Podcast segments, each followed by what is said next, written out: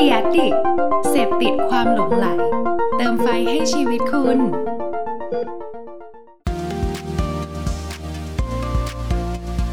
Addict Talk ชวนเพื่อนมาเล่า เมาส์มอยแบบเจาะลึก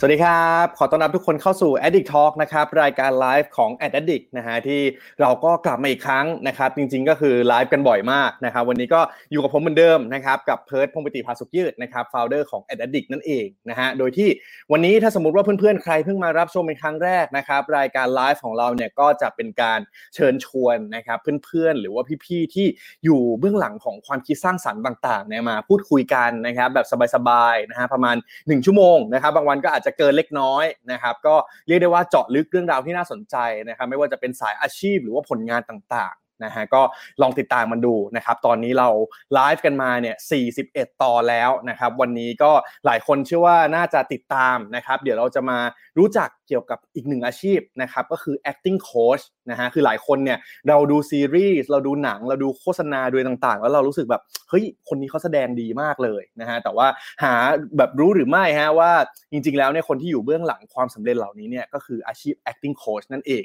นะครับเดี๋ยวเราจะได้พบกับพี่กุ๊กไก่แน่นอน นะฮะก็ตอนนี้ครับก่อนที่เราจะไปพบกับแขกรับเชิญของเราครับ ผมมีข่าวสารมาประชาสัมพันธ์เล็กน้อยนะฮะคืออันนี้ครับอ่าอันนี้ก็เพื่อนๆก็คงได้เคยเห็น แล้วก็หลายคนน่าจะเคยใช้อยู่แล้วนะครับกับหน้ากากผ้านะครับของ GQ นะฮะ ล่าสุดนี้ครับทาง GQ ครับเขาได้มีการเปิดตัวอันนี้ออกมานะมีแพคเกจจิ้งแบบสวยงามนะครับ โดย GQ ครับเขาได้ออกแคมเปญนะฮะรักแม่ให้มาสแม่นะครับ โดยการชวนลูกๆอย่างเราๆทุกคนนะฮะได้สามารถบอกรักแม่นะครับในโอกาสพิเศษนะฮะด้วยหน้ากากผ้า GQ White Mask นะครับใน edition ที่เรียกว่า Mother's Day Edition นั่นเองนะครับเป็นหน้ากากผ้ากันน้ำรุ่นสุขสันต์วันแม่นะฮะโดยความแตกต่างครับ เดี๋ยวผมแกะให้ดูสดๆเลยแล้วกันนะฮะ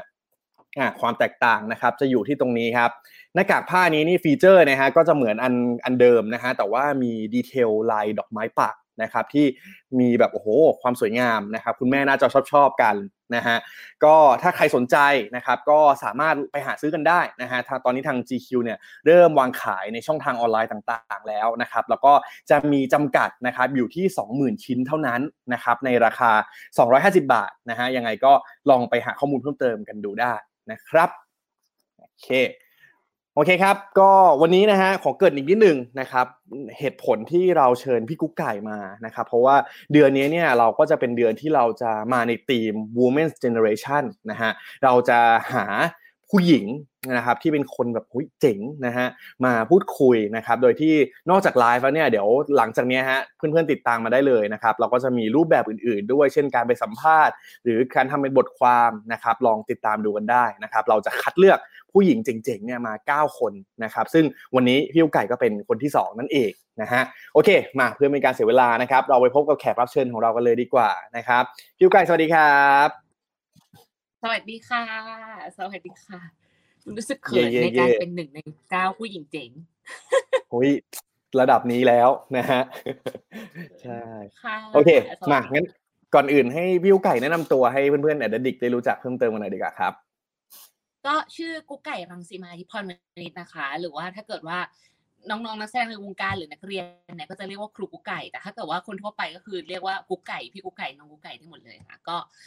เป็น acting coach ค่ะ แล้วก็มีสตูดิโอสอนการแสดงของตัวเอง ชื่อว่า action play studio ค่ะ อืมอะเดี๋ยวเราได้เจาะลึกเกี่ยวกับอาชีพนี้เพิ่มเติมแน่นอนนะฮะแต่ว่าก่อนอื่นอยากถามพี่อุไก่หน่อยว่า คืออยากให้เพื่อนๆได้รู้จักเพิ่มเติมเพราะว่าจริงๆอะผมกับพี่อุไก่รู้จักกันมานานแล้วแหละนะฮะแต่ว่าวันนี้ถือว่ามาอัปเดตกันนะครับก่อนที่พี่อุไก่จะจะเปิดโรงเรียนตัว Action Play Studio อะฮะก่อนหน้านี้พี่อุไก่ทำอะไรมาก่อนบ้างอะคือถ้าเริ่มตั้งแต่จริงๆล่ะ มันเริ่มมาตั้งแต่ว่าช่วงเรียนที่นิเทศจุฬาเนี่ยพี่ก็ทำละครนิเทศ เป็นผู้กำกับเป็นนักแสดงเป็นผู้ช่วยผู้กำกับ คือก็ทำแบบว่าอยู่ในละครนิเทศทั้งหมดอะค่ะ แล้วพอจบมาปุ๊บเนี่ยก็เป็นฟรีแลนซ์ทำพวกแบบเขียนบทซะเยอะช่วงแรก ๆ เลยนะคะ เขียนบททั้งแบบมีพี่ๆเขาชวนชวนเขียนไปแบบพวกบทซีรีส์ก็ไปเขียน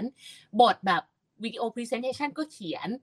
หรือไวรัลยุคนั้นที่มันเป็นยุคแรก ๆ ของการเริ่มมีไวรัลอะไรอย่างเงี้ยค่ะ ก็เขียนอะไรอย่างเงี้ยที่มันแบบว่าอ่าออกทางอินเทอร์เน็ตแต่ก่อนจะเรียกว่าไวรัลเนาะเออก็ก็ทำเขียนบทอยู่ประมาณแบบสองสองปี แล้วก็มีโอกาสได้แบบว่า มีพี่ที่เขาทำ production ก็เหมือนจีบไปทำเอ่อผู้กำกับพวกแบบเอ่ออืมวิดีโอสั้นๆ คือช่วงแรกๆ จะเป็นสายครีเอทีฟซะเยอะอะค่ะ ในเรื่องของการแบบเหมือนคิดงาน จนกระทั่งแบบว่า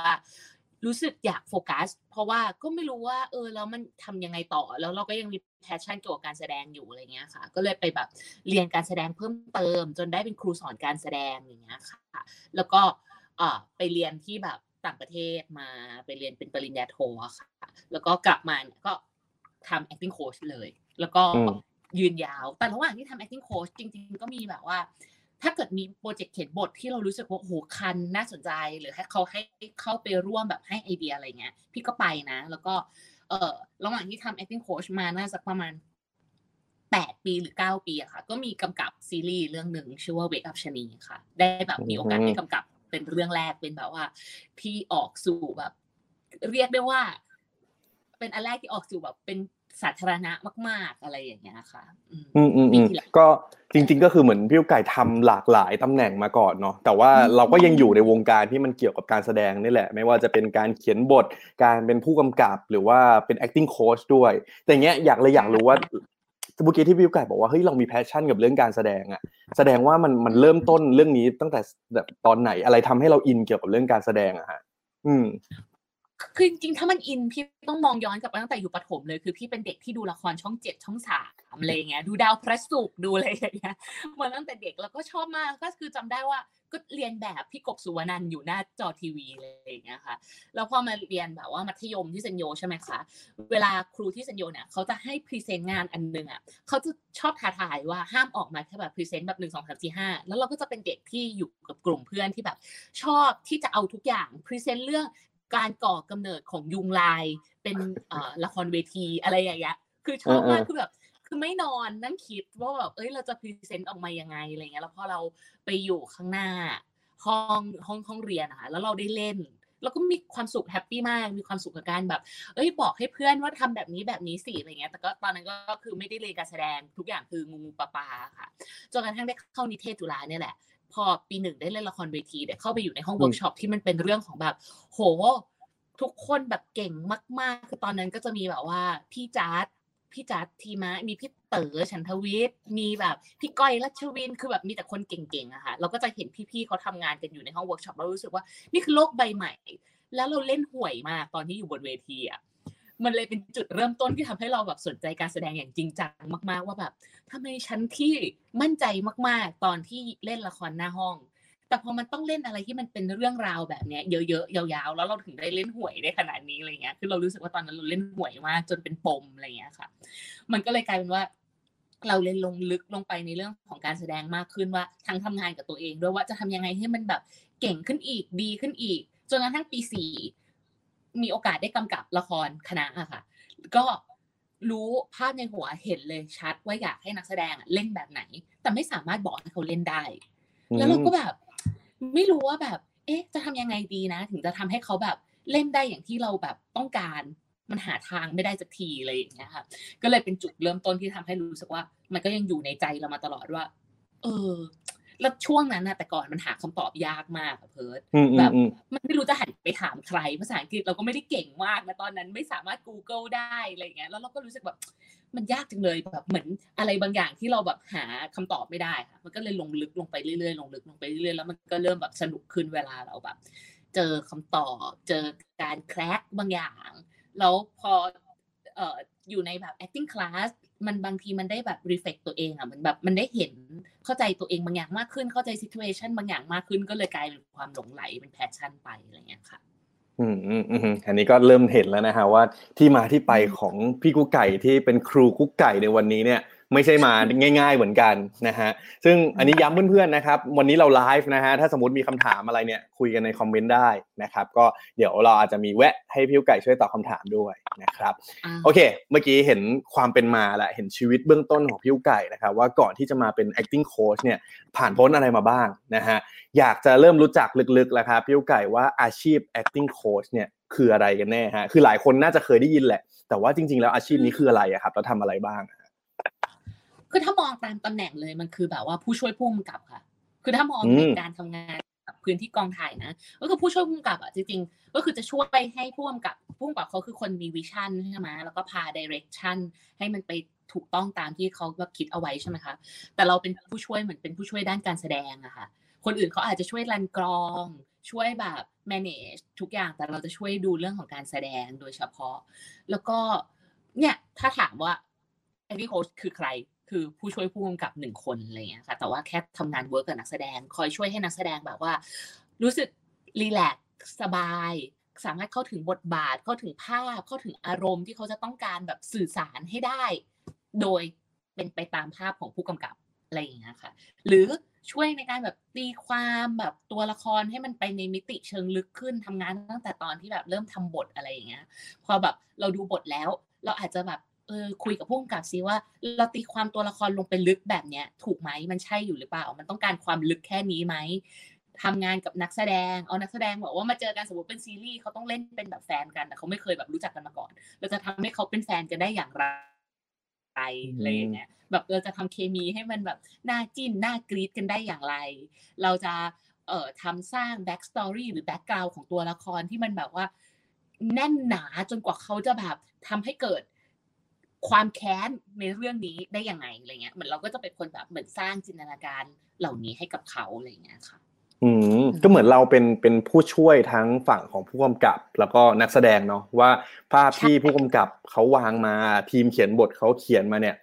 เราก็เหมือนเป็นเป็นส่วนหนึ่งในการช่วยตีความ แล้วก็ถ่ายทอดแล้วก็ทำให้นักแสดงอะสามารถถ่ายทอดสิ่งเหล่านี้ได้ให้ตรงตามภาพของผู้กำกับนั่นเองใช่ไหม โอ้ยแต่คือคือพอดูอย่างเงี้ยมันมันดูเหมือนง่ายเนาะแต่คิดว่าไอ้ไอ้ช่วงระหว่างนั้นนะที่ที่พี่ไก่ต้องแบบว่าโหต้องต้องทำความเข้าใจต้องปั้นต้องเข้าใจ character แล้วก็หาวิธีในการที่จะบิวนักแสดงขึ้นมาจริงๆอะมันมันน่าจะยากเหมือนกันนะอย่างแต่ว่าอย่างเงี้ยอะผมผมผมคิดว่าหลายคนก็อาจจะแบบคิดว่านักแสดงเขาก็น่าจะเก่งอยู่แล้วหรือเปล่าพี่ไก่ แล้วทำไมต้องยังต้องมี acting coach ล่ะ อืมเออ มันเป็นคำถามที่ดีมาก เพราะว่าหลาย ๆ ครั้งเราไปทำงานแล้วเราเจอนักแสดงเก่งมากๆแบบคือถ้ามันจะเป็นนักแสดงใหม่เนี่ยมันก็จะเข้าใจมันก็จะเก็ตใช่ไหมว่าเราเข้าไปช่วย แต่นักแสดงที่เก่งมากๆ สมมุติว่าแบบว่าพี่แหม่มคัทริยาในเรื่องทนคนจางหรืออะไรเงี้ย เราไปช่วยอะไรเขาจริง ๆอะค่ะมันเหมือนกับเราเข้าไปเหมือนเป็นคนดูในอีกมิติหรือในมุมอื่น เหมือนเราคอยช่วยแบบประคับประคองเขา หรือช่วย บางครั้งเวลาเราเล่นนะคะมันเหมือนแบบพอเราทำไปบางทีเราไม่เห็น แต่เราแค่ไปรีเฟกเขาแต่ว่าไปรีเฟกในแบบว่าในมุมที่มันจะช่วยทำให้เขารู้สึกว่าสบายใจเพื่อที่จะเล่นไม่ได้รู้สึกว่าโห เรากำลังโดนคอมเมนต์อยู่ หรือเรากำลังโดนแบบว่า เล่นไม่ดีอยู่ แต่เราแค่แบบไปหาวิธีทำยังไงให้มันตัวละครมันลึกขึ้น มันแบบมี action ที่มันแบบว่าถูกต้องกับเรื่องมากขึ้นคือบางครั้งอะค่ะ มันเลือกเป็นเรื่องของการตีความอะค่ะเพิร์ด มันเหมือนกับว่าผู้กำกับตีความแบบนี้นักแสดงอาจจะตีความอีกแบบหนึ่งแต่เราจะจูนผู้กำกับกับนักแสดง ให้ตีความไอ้ตัวอักษรตัวเดียวกัน ให้มันเข้าใจตรงกันได้อย่างไรอะไรเงี้ยคือมันก็เหมือนเออคนเราแบบหนึ่ง action เนาะแบบพี่เห็นเพิร์ดก็อาจจะตีความอันนี้แบบหนึ่งเราตีความแบบหนึ่งอะไรเงี้ยแต่มันคือเราแบบเหมือนหาจูนให้อะไรเงี้ยค่ะ แล้วก็ทำให้การแสดงมันมีเสน่ห์ขึ้นอะไรเงี้ยให้มันหลากหลาย อะไรเงี้ยค่ะอืมอืมอืมดังนั้นก็ถ้าสมมติว่านักแสดงมือใหม่กับคนที่แบบมืออาชีพอยู่แล้วเนี่ย จริง ๆ ก็คือเราเราก็ต้องหาบทบาทในการเข้าไปหาวิธีในการจูนให้ให้ให้แตกต่างกันคนละแบบแหละเนาะอืมใช่โอ้ยไม่เหมือนกันเลยทำงานไม่เหมือนเลยแต่ละคนใช่ไหม ไม่เหมือนเลยอืมอย่าอย่าวิวไก่เล่าให้ฟังหน่อยว่า process คร่าวๆมันเป็นยังไงอะเพราะว่าอะปกติเวลาที่ก่อนแบบแบบเคยเพิร์ดเคยเห็นว่าแบบเฮ้ยอย่างเงี้ยนักแสดงเขาก็ต้องไปเวิร์กช็อปก่อนที่จะมาถ่ายหรือเปล่าหรืออะไรยังไงอะครับพี่วิวไก่ลองเล่าให้ฟังหน่อยว่าอะสมมติสมมติจะต้องไปอ่าไปเป็น acting coach ให้นักแสดงซีรีส์เรื่องหนึ่งอะเอาสมัยเลือดข้นคนจางก็ได้ ตอนนั้นแบบพี่วิวไก่คือแบบว่า process มันต้องยังไงบ้างอะอืม คือถ้ามันเป็นแบบ full process เลยนะ คือตอนนี้มันก็จะมีแบบว่าบาง production บางทีมันก็จะให้แค่ออกกองหรืออะไรอย่างเงี้ยค่ะแต่ถ้า full เลยนะก็คือเริ่มตั้งแต่ว่าเราไปเจอผู้กำกับไปเอาบทมาอ่านอะไรอย่างเงี้ยค่ะ เออเออแต่เลือดข้นนี่คือแบบ เราบางทีเราไปแอบนั่งฟังตั้งแต่ตอนที่เขาเขียนบทเลยอะเพราะว่าตอนที่เออเขาเขียนบทคือเรารู้สึกว่าตัวละครมันมีมิติเยอะมาก แล้วเราอยากเข้าใจ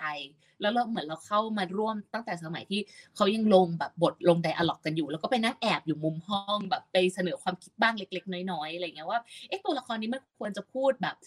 ประโยคแบบนี้หรือเปล่าอะไรเงี้ย conversation ที่พูดกันมันใช้คำนี้น่าจะถูกมากกว่าเหมือนเราก็จินตนาการเอาตัวเองเข้าไปเป็นแบบนักแสดงเป็นตัวละครอะไรเงี้ยค่ะแล้วพอเราอ่านบทเสร็จปุ๊บ ก็มาคุยกับพุ่มกับก่อนว่าตีความตรงกันไหมเพื่อให้แบบนักแสดงไม่เกิดความสับสนอะไรอย่างเงี้ยเวลาเราไปบีบนักแสดงอะไรเงี้ยเพราะนักแสดงก็ควรจะแบบจริงๆเขาควรจะฟังผู้กำกับไปเลย หรือว่าฟัง acting coach ไปเลย เพื่อให้มันไม่สับสนอะไรอย่างเงี้ยเราผู้กำกับกับ acting coach ก็ค่อยไปคุยกันเองแบบข้างหลังนะคะว่าอ๋อเห็นภาพแบบนี้แบบนี้หรือ หรือว่าเราก็ต้องฟังผู้กำกับให้เยอะว่าอ๋อเรากำลังผิดทางและผู้กำกับเขาต้องการอีกอย่างหนึ่งเราก็ต้องค่อยๆตบมันคืนกลับไปอะค่ะแล้วพอเราได้ รู้แล้วว่า character นี้เขามี backstory เขามี background แบบนี้เขารู้สึกแบบนี้ มันเรื่องมันเป็นแบบนี้เขาอยากขยี้ตรงนี้ character มันเป็นยังไง แล้วก็ไปเอานักแสดงมาเวิร์กช็อปร่วมกันแบบห้าคนสองคนก็แล้วแต่ดีไซน์อะค่ะว่าเราจะแบบทำให้เขาเข้า character ให้ได้ก่อน มีแบบออกจากความเป็นตัวเอง เป็นตัวละครให้ได้ หลังจากนั้นก็ค่อยมาแบบเข้าคู่กัน หลังจากนั้นถ้ามันมีการแบบซีนที่ยากต้องการการซ้อมซีนก่อนเพื่อความเข้าใจของนักแสดงก็ มีการซ้อมซีนกันก่อนที่จะไปออกกองถ่ายอย่างเงี้ยค่ะก็จะเป็น process ของการเวิร์กช็อปหลังจากนั้นก็จะเป็นเรื่องของการออกกองถ่าย ตอนที่ไปออกกองถ่ายเนี่ยก็ เออพี่ก็จะช่วยมันเหมือนเป็นลักษณะของการแก้ปัญหาที่เกิดขึ้นในกองถ่าย เพราะว่ามันมันมันเป็นเรื่องทั้งของเวลาที่จำกัดอะไรอย่างเงี้ยค่ะ หรือบล็อกกิ้งที่จำกัด หรือนักแสดงเกิดอารมณ์ที่แบบ เออความตื่นเต้นต่อหน้ากล้องหรืออะไรอย่างเงี้ยค่ะ หน้าที่ acting coach ตอนอยู่หน้ากองถ่ายอะก็คือจะช่วยกันแก้ปัญหาทำยังไงก็ได้ให้แบบ ได้ภาพที่ผู้กำกับต้องการจากนักแสดงออกมาให้ดีที่สุดอะไรเงี้ยค่ะอืคนนี้มอืมอืมอืมก็เรียกได้ว่าต้องเข้าใจตั้งแต่บทแล้วก็สิ่งที่ผู้กำกับคิดกับทีมเขียนบทคิดตั้งแต่แรก แล้วก็ ถ้าสมมติว่ามันเป็นสเกลใหญ่หน่อย ก็ต้องมีการทำเวิร์กช็อปเอานักแสดงมาอืมจัดเวิร์กช็อปมาฝึกฝนมาทำให้แบบเฮ้ยแต่ละคนเข้าใจใน character ตัวเองเนาะแล้วก็สุดท้ายพอตอน production ก็อย่างที่บิวไก่บอกว่าเราก็ต้องเป็นคนหนึ่งที่เหมือนแก้ปัญหาเฉพาะหน้าด้วยว่าเอ๊ะถ้าสมมติมันเกิดเหตุการณ์อะไรแบบเนี้ยเราเราจะช่วยยังไงอย่างที่บิวไก่บอกตอนแรกเลยว่าช่วยทั้งผู้กำกับ แล้วก็ช่วยทั้งคนที่เป็นนักแสดงด้วยนะฮะอย่างเงี้ยพี่ไก่รู้สึกว่าประเด็นที่เก่งมากรู้สึกว่า ความท้าทายของอาชีพนี้มันมันอยู่ที่ตรงไหนบ้างอะจากจากประสบการณ์ที่โหทำมาตอนนี้แปดปีแปดเก้าปีเนี่ย อืม เราว่าเราว่าการทำงานกับคนเลยอะมันคือท้าทายมากคือเรารู้สึกว่าที่เรายังสนุกกับการทำงานอยู่ตรงนี้มันคือการแบบ การทำงานกับคนที่แตกต่างกันนักแสดงแต่ละคนแบบไม่มีวันเหมือนกันเลย มันจะไม่ได้มีสูตรเดียวหรือ pattern เดียวในการแบบว่าทำงานกับนักแสดงอะไรเงี้ยค่ะมันก็จะเจอคนที่หลากหลายไปสู่ character ที่หลากหลายอะไรเงี้ยแล้วเรารู้สึกว่า เออ มันเป็นเรื่องที่สนุกกับเราอืมกับอีก อันหนึ่งที่เรารู้สึกว่าท้าทายเรานะก็คือ การทำการบ้านตัวละครลงไปที่ลึกอะคือเราเรายังสนุกอยู่เสมอกับการที่เราอ่านบทใช่ป่ะแล้วเรารู้สึกว่าเฮ้ยตัวละครที่มันพูดแบบเนี้ย แล้วเราไปเจอว่าโอ้มันมี motivation มาจากสิ่งนี้หรือมันมีปมมาจากเรื่องนี้หรือเปล่านะ แล้วเราแบบไปคุยกับคนเขียนบทแล้วเขาบอกว่าเออใช่ใช่ใช่อะไรอย่างเงี้ยแล้วเราจะรู้สึกฟินมากกับการที่แบบ เหมือนเราเจอแบบที่มันซ่อนเอาไว้อยู่ข้างใต้นั้นอะไรเงี้ยค่ะ แล้วก็หาวิธีในการเวิร์กกับนักแสดงเราว่าการทำงานกับคน เออยังอืมยังสนุกเสมอสำหรับเรา มันเหมือนเป็นทั้งเสน่ห์อันนึงแล้วก็เป็นความท้าทายด้วยเนาะที่แบบว่าเฮ้ยเราเราจะเจอคนหลายแบบมากๆ แล้วเราก็ต้อง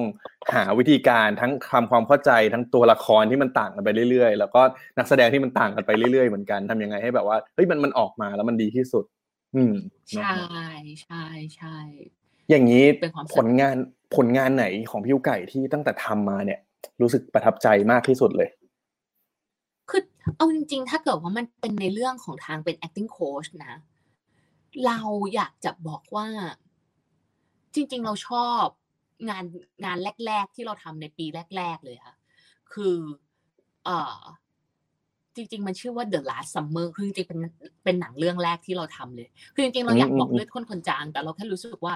The Last Summer ด้วยความรู้สึกของเราที่ตอนนั้นแบบงานแรกแปดปีที่แล้ว เจอนักแสดงแบบ ก้าวจิรายุ ปันปันๆที่แบบปันปันๆสมัยก่อนฮอร์โมนอะอืมอืมอืมอืมสมัยก่อนที่จะเป็นฮอร์โมนซีซั่นหนึ่งอะแล้วเรารู้สึกว่าอันนั้นสนุกมากคือตัวละครมันมีมิติอะไรบางอย่าง ที่มันทำให้เรารู้สึกว่ามันน่าเล่นได้เจอทีมงานที่แบบเก่งๆอะไรอย่างเงี้ย เราเลยรู้สึกว่า อันนั้นอะ เราประทับใจในแง่ของในแง่ของแบบอาชีพเราเลยนะ เรารู้สึกว่าแบบโอ้ การทำมิติลงไปในตัวละครแบบนั้นนะมันดีจังแล้วบทมันยาก มันมีความเป็นเรื่องผี มีความเป็นแบบฆาตกรรมซับซ้อนซ่อนเงื่อน แล้วอารมณ์ตัวละครก็แบบดิ่งมาก ๆอะไรอย่างเงี้ย มันแบบค่อนข้างแบบยากแต่เราเจอนักแสดงแบบ พรสวรรค์อะเออเราเริ่มรู้สึกว่าเราเหมือนเราก็ได้เรียนกับนักแสดงไปด้วยอะไรอย่างเงี้ยเหมือนเราไปไปโค้ชเขาซึ่งเป็นเด็กน้อยอยู่สองคนอะ แต่ระหว่างที่เราโค้ชแต่เราได้เรียนกลับมาเยอะมาก เพราะว่ามันดันแบบเหมือนเราได้ของดีอะมาทำเออเราเลยรู้สึกว่าแบบสนุกกับการทำมันมาก ๆอะไรอย่างเงี้ยค่ะแล้วก็อันนี้คือเรื่องนี้นะฮะใช่ โอ้ทีมงานผมเร็วมากนะครับ เร็วเก่งมากขอบคุณมากค่ะ นี่ไม่ได้ให้ไม่ทิเรียลอะไรไปเลยเออแต่เรื่องนี้ลิฟผมเคยเห็นจำได้ แต่ว่าตอนนั้นยังไม่ได้มีโอกาสดู ยังไงก็เดี๋ยวไปย้อนดูกันได้นะฮะใช่เหมือนมีน้องที่เป็นแบบเนี่ย เด็กใหม่ ต้องเล่นเป็นผีต้องอ้วกอะไรอย่างเงี้ย แบบ คือมันเทนชันเยอะมากตลอดทั้งเรื่องแล้วแบบสนุกมากกับการเล่นมีอะไรให้แบบทำหลากหลาย เออยังรู้สึกรู้สึกชอบ แล้วเรารู้สึกว่าสิ่งที่เราเรียนรู้จากเรื่องเนี้ย เรายังเอามาใช้ในอาชีพแบบต่อเนื่องได้เยอะมากๆอะไรเงี้ยเหมือนเราไม่ได้เรียนการทำ acting coach อะเหมือนเราก็เรียนการแสดงแต่มันหนังเรื่องเนี้ยทำให้เราเรียนว่า โอ้การเป็น acting coach มันต้องแบบ มันต้องทำอะไรบ้างอะไรเงี้ยเรียนจากเรื่องนี้อืมอืมอืม จริง ๆ มันมีคำถามอันนึงอะพี่อุไก่ที่ที่ที่ที่ตอนแรกพี่อุไก่บอกว่าเฮ้ยการที่เราทำความเข้าใจในการแสดงอะไรต่างๆเนี้ยมันเหมือนการรีเฟล็กตัวเองอย่างหนึ่งอะอยากวิวไก่ขยายความตรงนี้หน่อยว่า ว่ามันยังไงอะ อืมอ๋อคือมันหมายความว่า สมมติว่าเราจะต้องเล่นเป็นแบบอะไรบางอย่างใช่ไหมเช่นสมมติว่าเราเราต้องเราต้องเล่นเป็นคนที่ฆ่าคนได้สมมตินะอุ้ยอันนี้ก็เอ็กซ์ตรีมอะแต่มันเห็นภาพนี้พอดีอะส มมติว่าเราต้องเล่นเป็นคนที่ฆ่าคนได้ซึ่งโดยปกติอะเรา มันยากมากอยู่แล้ว ที่คนคนนึงจะสามารถแบบไปฆ่าคนคนหนึ่งได้นึกออกปะแต่มันจะต้องมีความแบบย้อนกลับมาคิดในตัวเองสูงมากๆ หรือมีความแบบเอมพัตตีตัวเองสูงมากๆว่าเฮ้ยถ้าเราดำดิ่งไปถึงจุดไหน หรือเราโดนกระทำไปถึงจุดไหนอะที่มันจะทำให้เรารู้สึกว่าเราแบบ เราไม่ไหวแล้วอะคือคือคนที่มันฆ่าคนเราเชื่อว่าเขาไม่ได้อยากฆ่า ถ้ามันไม่ได้แบบมีปัญหาแบบว่าทางจิตอะไรอย่างเงี้ยนะที่แบบว่าฆ่าแบบ เพราะว่ามีเสียงในสมองสั่งอะไรเงี้ย แต่ถ้ามันฆ่าเพราะมันรู้สึกว่าแบบ มันอยู่ในจุดที่แบบ ตัวเราเล็กที่สุดจนเรารู้สึกว่าเราไม่ไหวแล้ว เราต้องลุกขึ้นมาสู้อะไรบางอย่างมันคือการเข้าไปเจออิโมชันอลบางอย่างที่ในภาวะปกติในชีวิตเราที่เราอาจจะไม่เคยเจอค่ะ มันก็เลยแบบเหมือนเป็นการย้อนถามตัวเราว่า เราให้ความสำคัญกับอะไรบ้างในชีวิตเรา ที่จะทำให้เรารู้สึกว่าถ้าเราแบบโดนทำลายสิ่งนั้น แล้วเราจะรู้สึกว่าเราตัวเล็กมาก ซึ่งเรารู้สึกว่าแต่ละคนนะก็จะไม่เหมือนกัน บางคนก็จะรู้สึกว่าเป็นเรื่องของแบบหน้าที่การงาน บางคนจะเป็นเรื่องของครอบครัว บางคนเป็นเรื่องของอาชีพ บางคนเป็นเรื่องของศักดิ์ศรีของตัวเอง อะไรอย่างเงี้ย มันเลยเป็นการแบบเหมือนตั้งคำถามแล้วแบบย้อนลึกกลับเข้ามาในตัวเราว่า เฮ้ย เอออะไรนะ ที่มันสำคัญกับชีวิตเรา ซึ่งมันไม่เหมือนกันด้วยในแต่ละช่วงอะเพิร์ด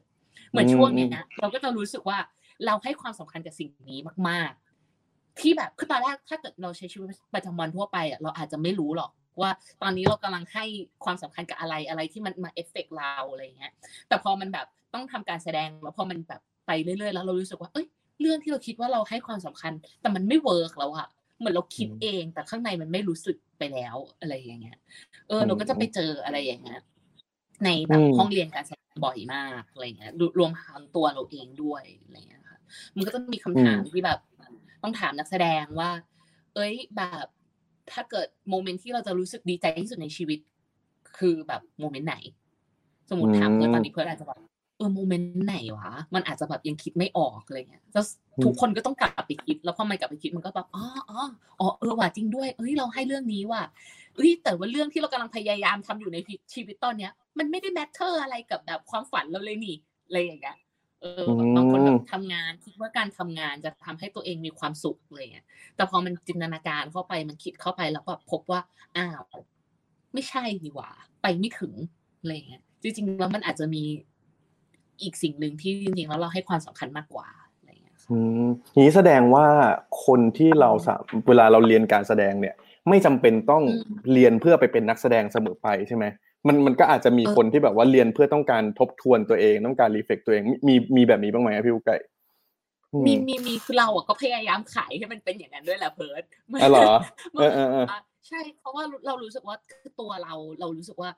พอเราเรียนแล้วเราเอออย่างเราเราไม่ได้เป็นนักแสดงแต่เราทำอาชีพนี้ แต่เรารู้สึกว่าเอ้ยมันเอามาช่วยได้หลายอย่างมากในชีวิตเราอะไรเงี้ยเราก็เลย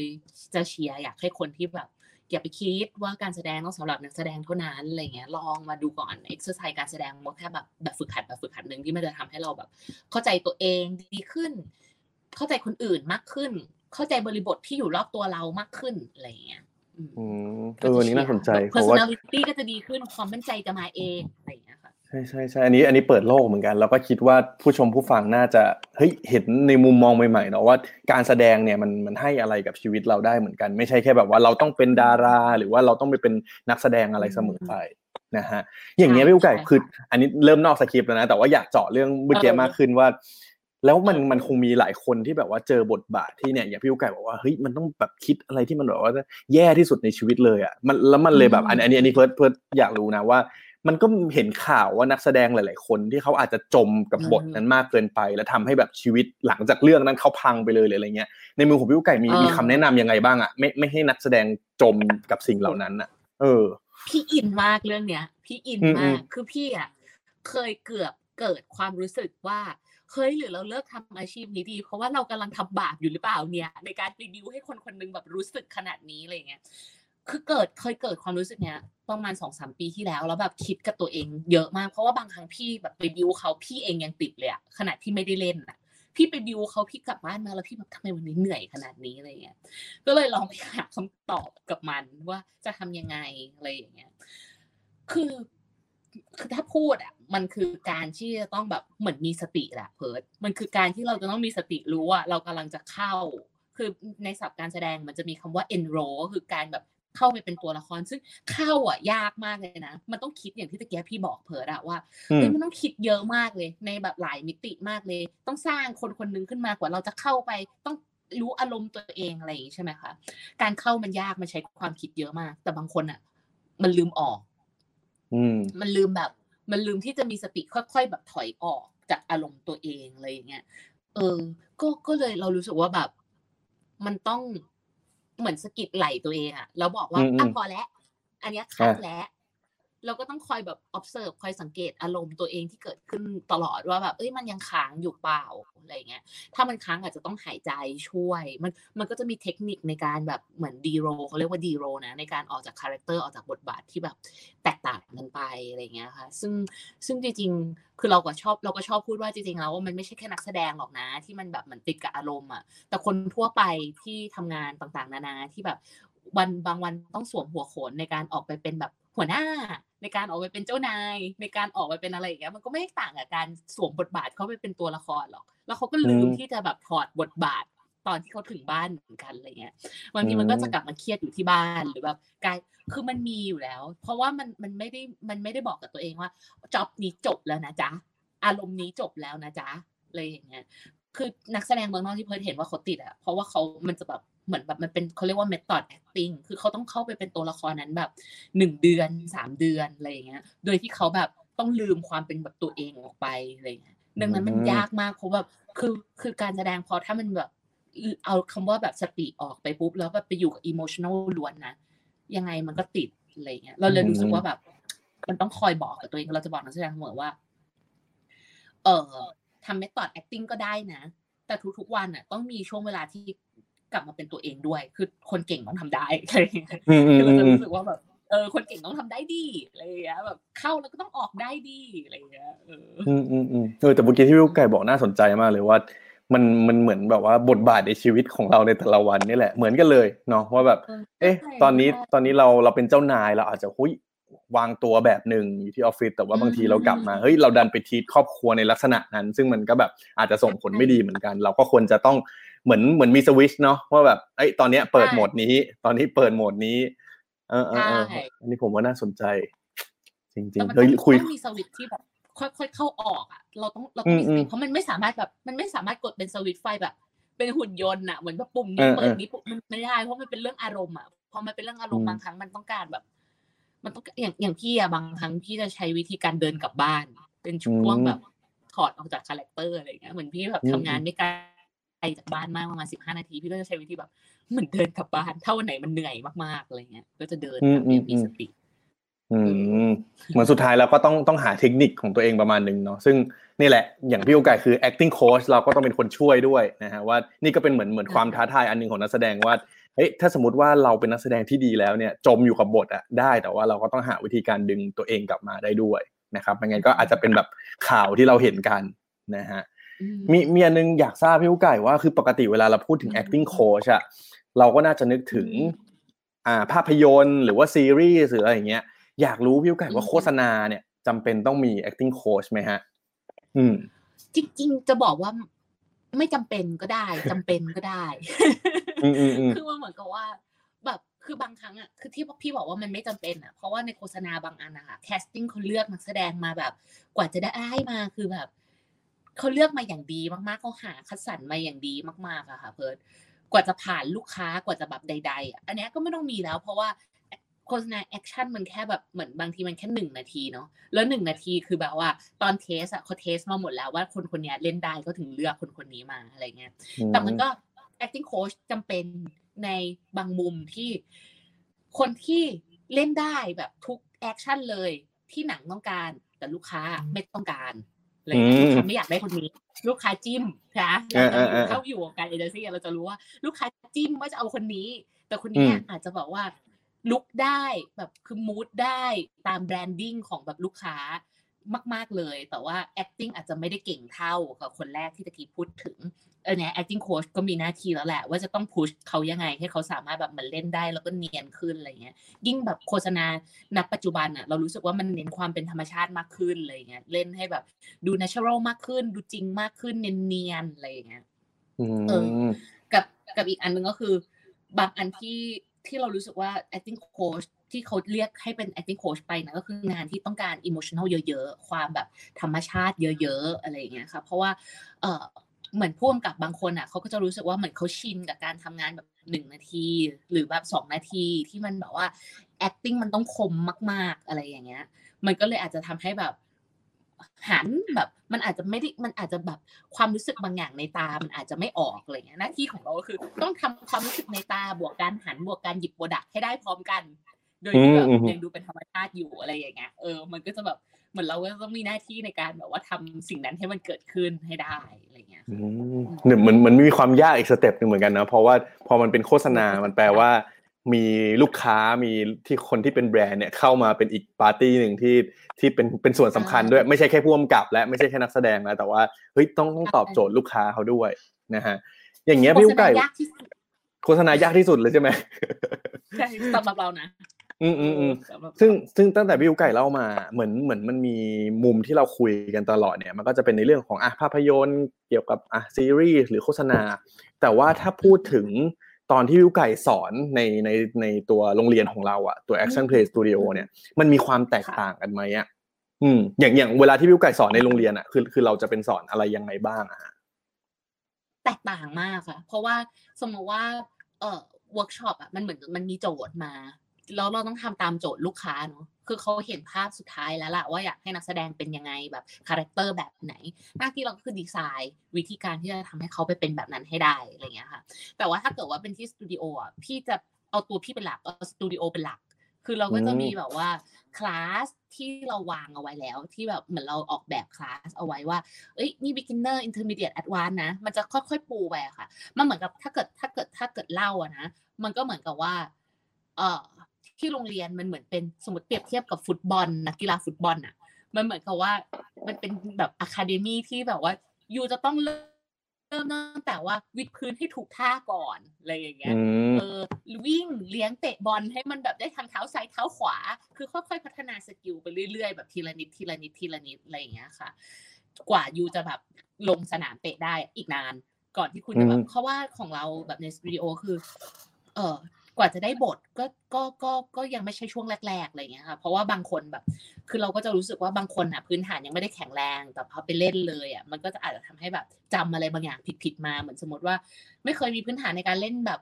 ฟุตบอลเลย โยนลงไปมันอาจจะแบบผิดแล้วจำผิดๆไม่ได้อะไรอย่างเงี้ยสมมตินะเราเรารู้สึกว่ามันเป็นแบบนี้ แต่ถ้าเกิดว่าเป็นแบบเวิร์กช็อปเลยสำหรับนักแสดงที่ต้องไปออกกอง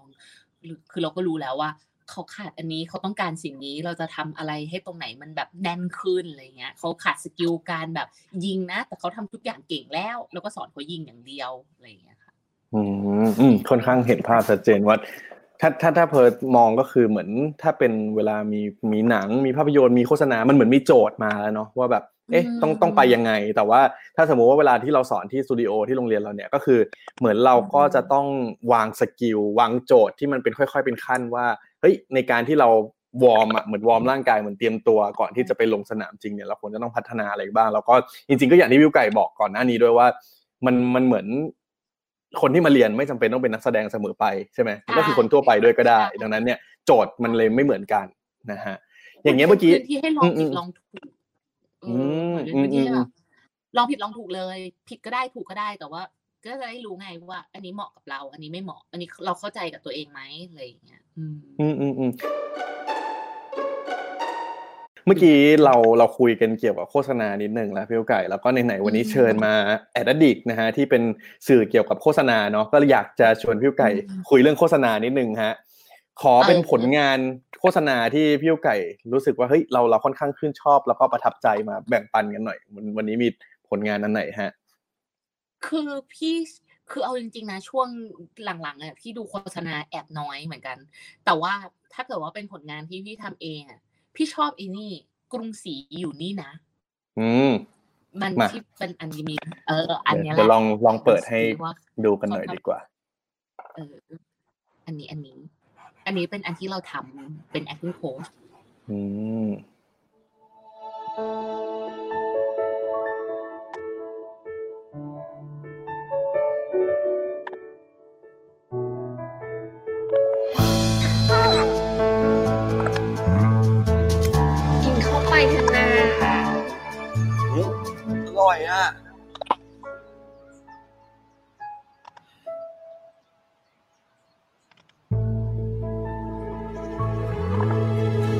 ความสุขมากๆนะลูก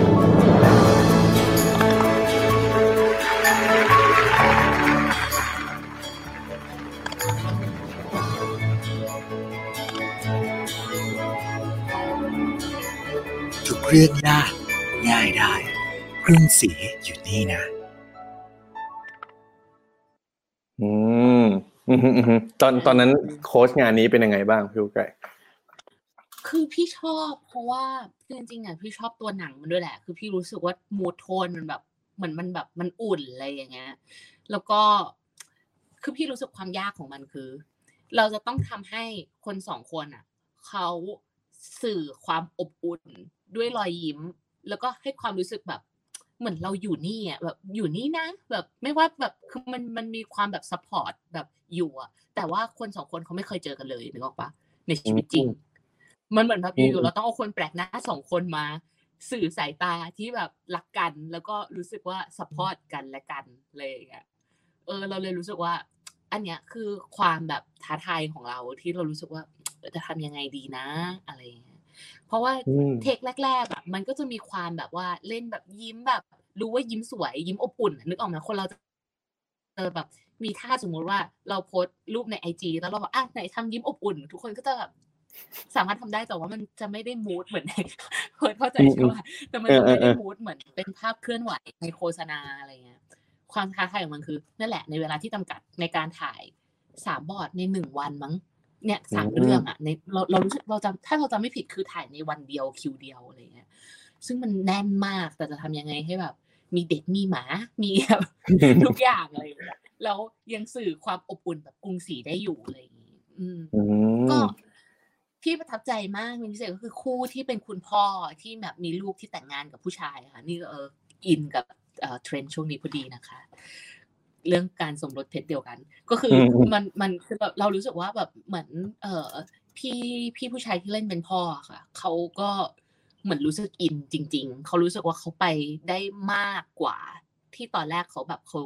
เขาจินตนาการเอาไว้อะไรเงี้ยเพราะเขาคิดถึงลูกของเขาจริงๆว่าเขาอยาก support แบบ คือตอนนั้นใช้วิธีการโค้ชก็คือต้องบอกว่าแบบ วันที่คือให้เขามองเห็นผู้ชายคนนั้นเป็นลูกตัวจิ๋วแบบพี่ผู้ชายเขามีลูกอยู่แล้ว แต่เป็นลูกตัวจิ๋วอะไรเงี้ยว่าเออถ้าวันหนึ่งคนที่เราแบบว่า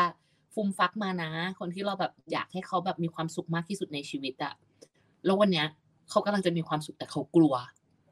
ออเขากลัวว่าแบบเราจะไม่มีความสุขเราจะทำยังไงอะไรอย่างเงี้ยอืมเอออืมอืมมันก็เลยอืมเออ มันก็เลยแบบ เหมือนแบบ ค่อยๆเบรนอะไรอย่างเงี้ยแล้วแบบไอ้น้องเด็กสองคนแบบพี่ชายจะแบบต้องหาวิธีการให้เขาแบบเล่นกันก่อนก่อนหน้าที่จะเข้าซีน ให้เขารู้สึกผูกพันกันเหมือนเป็นแบบ พี่ชายน้องสาวมันถึงจะได้สายตาอ่อนโยนแบบที่พี่ชายมองน้องได้อะไรอย่างเงี้ยเพราะว่ามันก็เป็นการทำงานแบบ กับหมากับอะไรอย่างหลาย ๆ อย่างอะไรเงี้ย มันก็เลยต้องแบบทำให้มันซึม ๆ ไปตั้งแต่ก่อนที่มันจะเริ่ม action อะไรเงี้ยค่ะคือมันไม่สามารถเดินเข้าไปบอกเขาได้ว่า action แล้วมองแบบนี้นะอะไรเงี้ยมันจะไม่ค่อยได้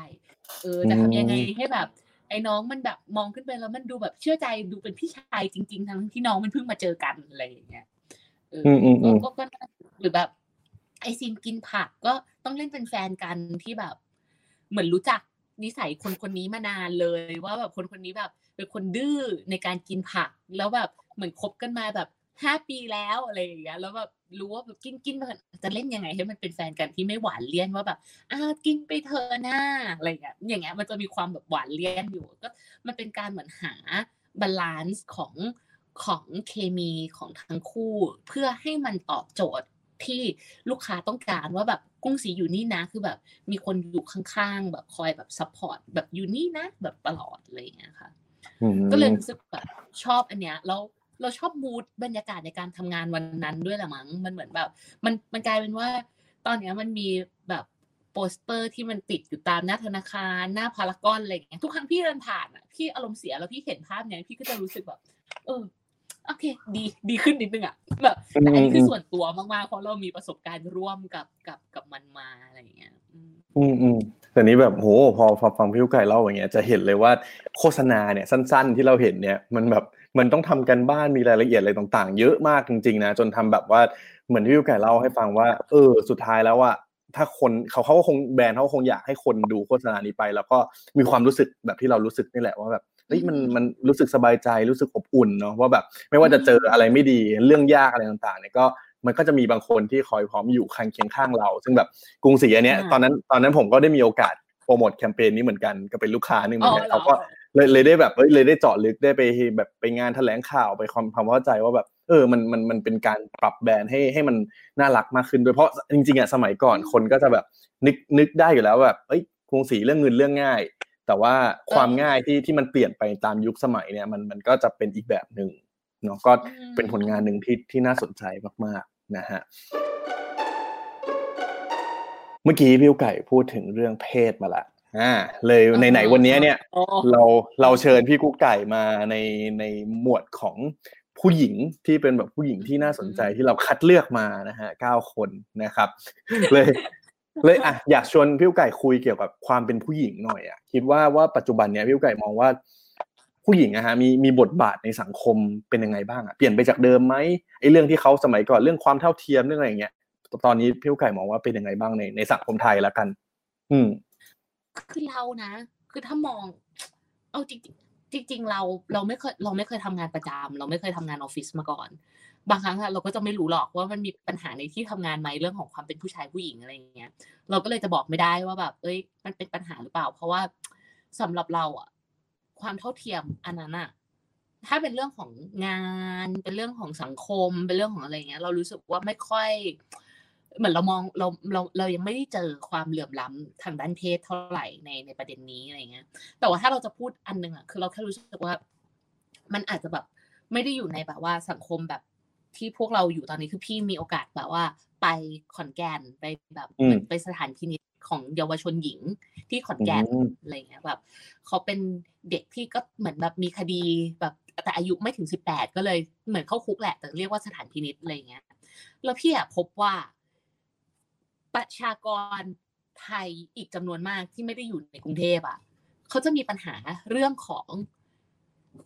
การที่ทุ่มสุดตัวให้กับความรักอะ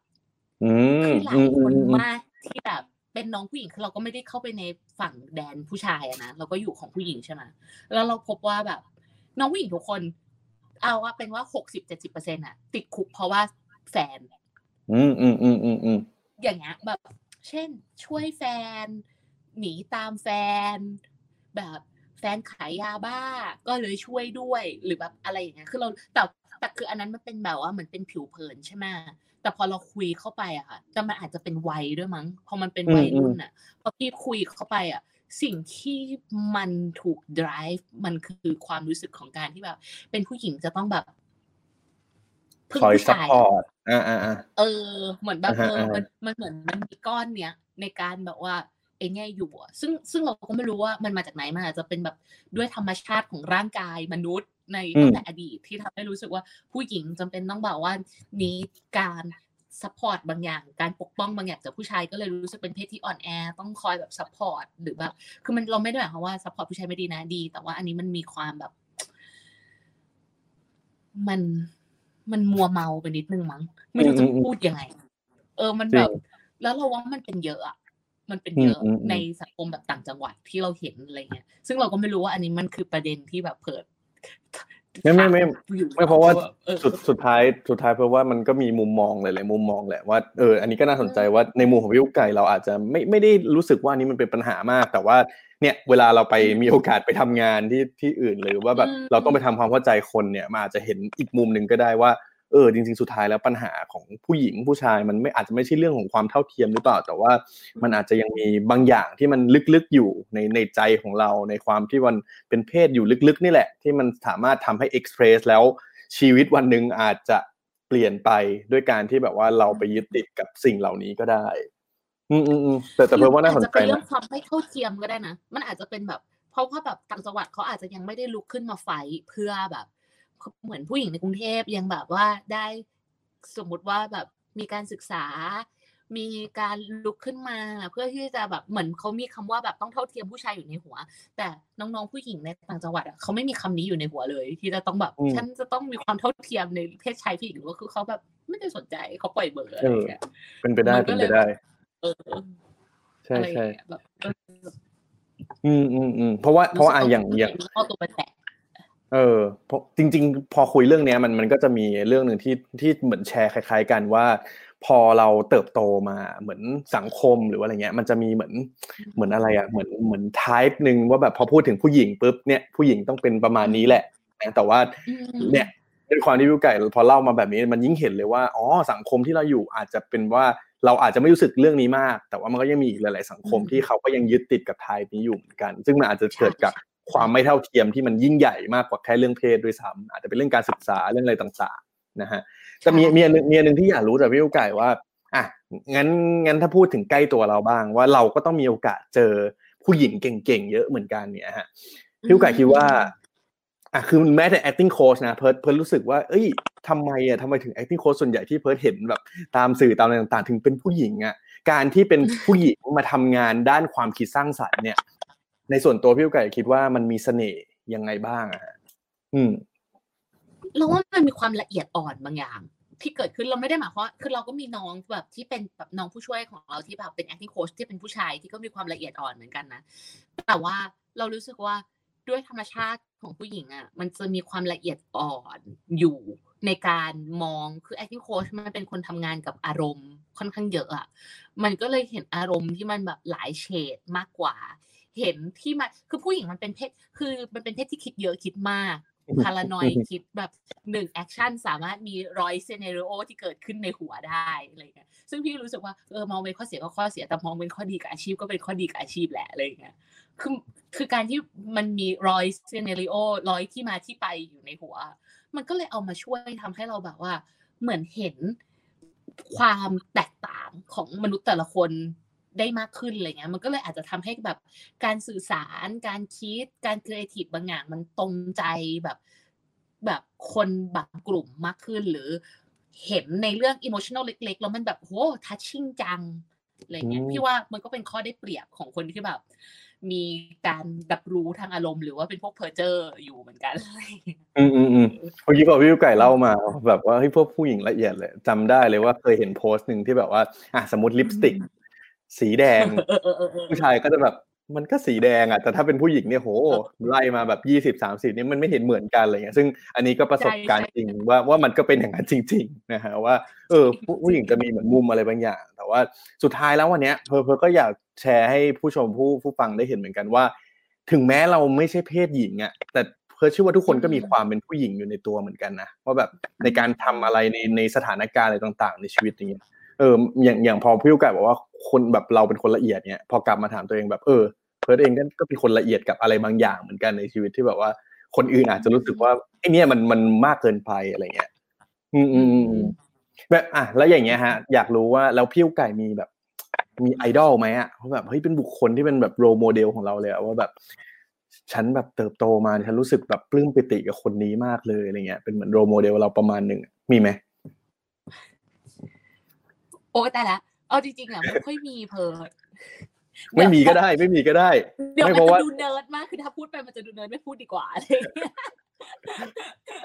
อืมอืมอืมคือมันแบบไม่ได้เป็น role model ในเรื่องของแบบการทำงานอะไรเงี้ยแต่มันจะเป็นเรื่องของแบบความรู้สึกข้างใน แต่มันคือจริงๆมันมันเราเราก็จะชอบแบบคนนี้ในแบบหนึ่งชอบคนนี้ในแบบหนึ่งคือเด็กๆอะมันเคยแบบชอบคนคนหนึ่งแบบในแบบทางคน ซึ่งโตขึ้นมาเราพบว่าแบบไม่ได้อะเราเราไม่สามารถแบบเห็นคนคนเดียวเป็นไอดอลได้อะมันก็คืออมเราก็เลยหยิบแบบ คนนี้ชอบอันนี้ คนนี้ชอบอันนี้ คนนี้ชอบอันนี้จากคนนี้อะไรอย่างเงี้ย ก็เลยไม่ค่อยมี ไม่ค่อยมีแบบว่า ไอดอลเออเรียกว่าไม่มีเลยก็ได้ ไม่ได้มีไอดอลเออแต่ผมผมก็เป็นเหมือนกัน คือถ้าสมมติว่าเปลี่ยนคำถามเป็นว่าว่าแบบเฮ้ยถ้าสมมติเรื่องงาน มีใครเป็น model role model ประมาณเรื่องงานเนี้ยอะเราเราเราก็จะเริ่มมีในใจบ้าง แต่ว่าถ้าถามว่าในทุกมุมของคนคนนั้นไหมก็คงไม่ใช่อะไรอย่างเงี้ยเนาะอืมอืมอืมอันนี้อันนี้พผอมแบบพอมันมองละเอียดลงไปก็ก็ก็ไม่มีนะก็ไม่อืมค่อยอะแบบ เออไม่ค่อยโตมาโตมาแล้วแบบเริ่มรู้สึกว่าแบบทำงานกับตัวเองค่อนข้างเยอะขึ้นมั้งมันเลยแบบ มันเลยไม่ค่อยแบบ เออ มีโรงโมเดลอะไม่ตอนนี้ไม่มีเลยอืมโล่งอืมมากอืมนี่คือฉันใช้ชีวิตยังไงอยู่เนี่ยเออ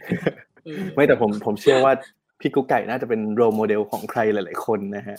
นี่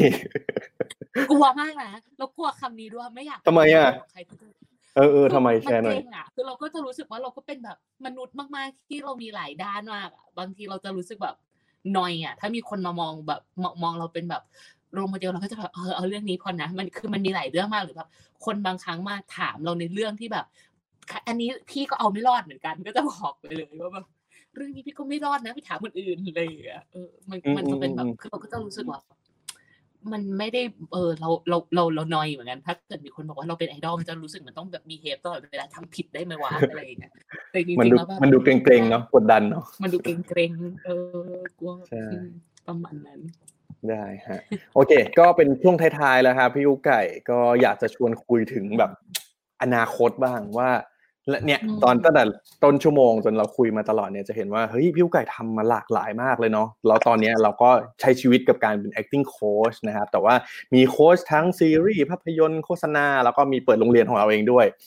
เลยอยากรู้ว่าตอนเนี้ยมีอะไรที่เราอยากจะทำเพิ่มเติมอีกไหมฮะในในอนาคตที่เป็นแบบความฝันเล็ก ๆ หรือว่าเป็น mission อะไรบางอย่างในชีวิตของเราเนี่ยอืมีมีมีคือจริง ๆแล้วเหมือนพยายามทำอยู่นะตอนนี้ก็คือแบบว่า เราจะทำยังไงให้ acting มันแบบแบบ exercise acting มันซึมเข้าไปกับคนในชีวิตประจำวันได้อะไรเงี้ยทำให้คนแบบ เข้าใจตัวเองมากขึ้นมีสติตามอารมณ์ตัวเองทันมากขึ้น มีการสื่อสาร communicate แบบได้มากขึ้นอะไรเงี้ย คือจริงๆอะทำอันเนี้ยก็เพื่อเป็นการเตือนตัวเองด้วยแหละว่าเราจะต้องแบบคอยแบบเหมือนดูตัวเองเอาไว้อยู่ตลอดเวลาอะไรอย่างเงี้ย ก็คืออยากเอาเข้าไปในแบบว่า คนทั่วไปในองค์กรในบริษัทกำลังทำแบบว่า เหมือนบิวคลาสบิวแบบคอร์สขึ้นมาอยู่ว่า เอ้ย จะเอา acting ที่สนุกสนุกๆอะเข้าไปทำยังไงบ้าง ให้คนแบบ เออเขาเรียกว่ามีความสุขในการใช้ชีวิตและการทำงานมากขึ้นอะไรเงี้ย กับอืมอีกอันหนึ่งถ้าเป็น part ของงานศิลปะเลย อยากทำแบบ คือไม่รู้เหมือนกันว่าอยากทำใน part แบบผู้กำกับหรืออยากทำใน part acting coach แต่ว่าอยากทำหนังที่ตัวละครแบบสองตัว lead อะเราเป็นแค่ character แบบข้างในที่มันมีความแบบซับซ้อนเยอะๆ แล้วพล็อตไม่มีอะไรเลย แต่คนแค่ดู acting แล้วก็รู้สึกแบบเหมือนหลุดเข้าไปเหมือนแบบ คือพี่ชอบเรื่อง Marriage Story มากอืมเคยเคยดูอืมเคยเคยดูฮะที่มันเออมันเป็นอย่างเงี้ยพี่อยากทำอะไรอย่างเงี้ยที่แบบว่าตัวละครแบบสองตัว แล้วก็มีเรื่องราวชีวิตแล้วก็แบบให้ให้ให้มันหลีดกันไปอะไรอย่างเงี้ยปล่อยให้นักแสดงอินพไว้นิดหน่อยอืมเอออยากทำอะไรอย่างเงี้ยมากอือืมอืมอืมคิดว่าเดี๋ยวเดี๋ยวในอนาคตได้มีผลงานแบบนี้ให้ติดตามแน่นอนนะฮะจากพี่กุ๊กไก่นะครับ อยากให้พี่กุ๊กไก่แนะนำหน่อย ว่าคือพอพอเราได้เห็นชีวิต แล้วก็ได้เห็นมุมมองหลายๆมุมมองที่พี่กุ๊กไก่เล่าให้ฟังเกี่ยวกับอาชีพ acting coach แล้วเนี่ย ถ้าสมมติว่าน้องๆอากันนะที่เพิ่งแบบว่าเฮ้ยตอนนี้ฉันกำลังหาตัวตนอยู่แล้วก็ฉันแบบรู้สึกว่าอาชีพ acting coach เนี่ยก็น่าสนใจเหมือนกันนะพี่ไก่แนะนำยังไงบ้างดี ว่าถ้าสมมติว่าน้องเขาอยากจะมาสายเนี่ยเหมือนเราอยากมาเป็นแบบเกี่ยวกับเรื่องการแสดงเลยไงครับ มีมีคำแนะนํำยังไงบ้าง ก็ถ้าไปเรียนการแสดงได้ก็ให้เรียน แต่ถ้ายังเรียนไม่ได้ อันนึงก็คือให้สังเกตแบบพฤติกรรมตัวเองให้เยอะๆว่าแบบเราทำอันนี้มันมีที่มาที่ไปจากอะไรอะไรเงี้ย สังเกตพฤติกรรมคนอื่นด้วยให้เยอะๆ ว่าแบบใน situation เดียวกันเราแบบมี reaction ที่แตกต่างกันไหมอะไรเงี้ยเหมือนแบบเรากับเพื่อนเดินเข้าไปในโรงอาหาร มีคนคนนึงลื่นล้ม เรา react ยังไง เพื่อน react ยังไง เนี่ยก็เป็นการทำความเข้าใจแบบมนุษย์แล้วอะไรอย่างเงี้ยค่ะ ก็อยากให้แบบเหมือนเนี่ยสังเกตทำความเข้าใจเยอะๆแล้วก็ดูหนังที่เยอะอืมดูหนังที่เยอะ อืมแล้วก็อืมอืมไม่ตัดสินคือเรารู้สึกว่าอันนึงสำหรับการเป็น acting coach ที่สำคัญคือไม่ค่อย